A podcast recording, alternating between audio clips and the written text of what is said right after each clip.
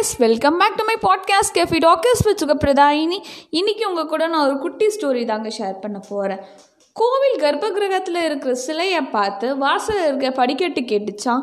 நீ மட்டும் ஏன் எப்போ பாரு உள்ளேயே இருக்க? நான் மட்டும் ஏன் வெளியில் இருக்க? உன்னை ஏன் கையெடுத்து கும்பிடுறாங்க? என்னை ஏன் காலால் மிதிக்கிறாங்கன்னு அந்த சிலையை பார்த்து அந்த கல் கேட்டுச்சான். உடனே அந்த சிலை அதுக்கு ரிப்ளை பண்ணிச்சான். என்னையும் உன்னையும் ஒரே கல்லால் தான் பண்ணாங்க.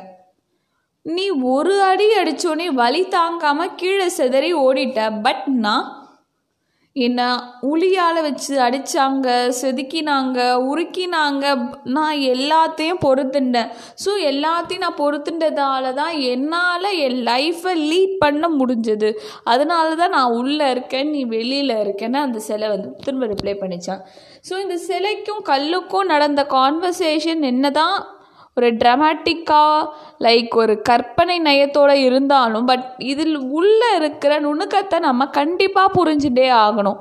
இந்த கதை நம்மளுக்கு சொல்கிற மாரல் என்னென்னா நம்ம லைஃப்பில் நிறைய விதமான கஷ்டம் துயரம் வரும்.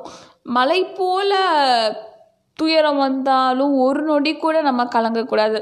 என்னதான் கப்பலே கவுந்தாலும் கணத்தில் கை வைக்கக்கூடாதுன்னு சொல்லுவாங்க. இந்த கப்பல் கவுந்துருச்சா தூக்கி போட்டு வேற கப்பல் வாங்குன்ற மாதிரி தான் அந்த பழமொழியோட மீனிங் இருக்கும். கஷ்டம் வருதா? லெட் இட் பி அழகிறீங்களா லெட் இட் பி சிரிக்கிறீங்களா? லெட் இட் பி ஆனால் எதுக்குமே நம்ம மனசை நம்ம விட்டு கொடுக்கக்கூடாது லைக் மனம் இருந்தால் மார்க்கம் உண்டு. நம்ம என்ன விஷயத்தை நினைக்கிறோமோ அது கண்டிப்பாக நடக்கும். நல்லதே நினைப்போம் நல்லதே நடக்கட்டும். அடுத்த பாட்காஸ்ட்டில் உங்களை சந்திக்கும் வரை உங்களிடமிருந்து விடைபெறுகிறேன். டடா பை ஐம் சைனிங் ஆஃப்